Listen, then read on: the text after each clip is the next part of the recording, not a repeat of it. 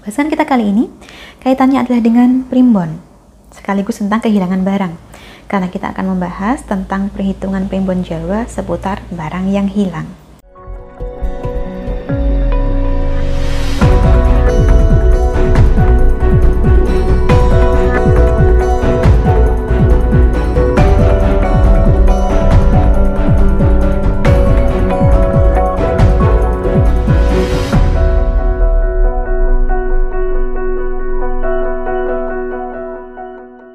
Salam Rahayu, kembali lagi dengan saya Dewi Sundari. Apa kabar Anda hari ini? Saya doakan semoga selalu sehat dan senantiasa diberikan kemudahan serta kelancaran di mana pun Anda berada. Bahasan kita kali ini kaitannya adalah dengan primbon, sekaligus tentang kehilangan barang. Karena kita akan membahas tentang perhitungan primbon Jawa seputar barang yang hilang.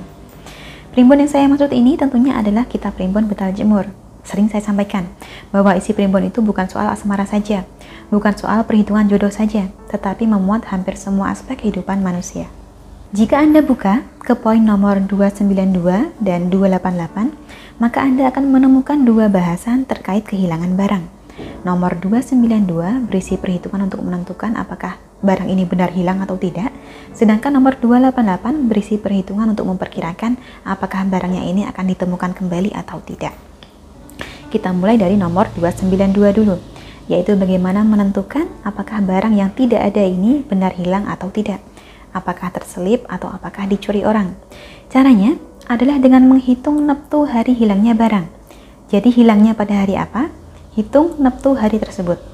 Neptu sendiri adalah hasil penjumlahan dari angka hari dan pasaran. Kemudian jumlah neptu ini bagilah 4. Jika sisa angka 1, artinya barang tersebut tidak hilang atau hilangnya karena kesalahan pemilik sendiri, bukan dicuri orang. Bisa jadi terselip atau lupa di mana meletakkan. Jika sisa 2, artinya barang tersebut hilang diambil saudara sendiri. Jika sisa 3, artinya barang tersebut diambil oleh kerabat atau saudara dari pasangan Anda. Sedangkan jika angka neptu tersebut habis dibagi 4, maka barang yang hilang ini diambil oleh orang lain. Contoh, dompet Anda hilang pada hari Jumat Wage. Jumat nilainya 6, Wage nilainya 4, berarti angka neptunya adalah 10. 10 dibagi 4 dapat 2, sisa 2. Maka hasil perhitungannya adalah yang kedua, yaitu barang tersebut hilang diambil saudara sendiri. Masih dengan cara yang serupa, kita bisa memperhitungkan apakah barang tersebut akan kita temukan lagi atau tidak. Yang ini ada pada poin nomor 288 kitab primbon betal jemur. Caranya, angka neptu tadi, neptu hari hilangnya barang, bagilah dengan angka 3. Jika sisa 1, artinya barang tersebut tidak dapat ditemukan. Jika sisa 2, artinya barang tersebut suatu saat akan dapat ditemukan.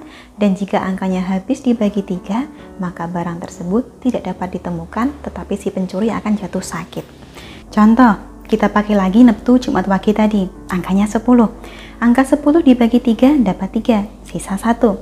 Maka hasil bacaan yang diambil adalah bacaan pertama, yaitu barang tersebut tidak akan ditemukan kembali. Tentu saja, jika wujud barang yang hilang adalah dompet, sekalipun ditemukan kembali pun, kita tidak bisa memperkirakan apakah isinya masih sama atau tidak. Kurang lebihnya seperti itu, perhitungan seputar barang hilang menurut Primbon Jawa. Seperti biasa pula saya ingatkan bahwa di sini tidak melayani penerawangan, maka jadikan wawasan saja, anggaplah suatu pengetahuan baru bagi kita. Kalaupun baru-baru ini Anda mengalami kehilangan, doa saya semoga apa pun yang hilang akan lekas diganti oleh Tuhan dengan yang jauh lebih baik dan berharga. Dari saya cukup sekian, terima kasih banyak untuk Anda yang telah menyaksikan. Sampai jumpa di kesempatan selanjutnya dan salam rahayu.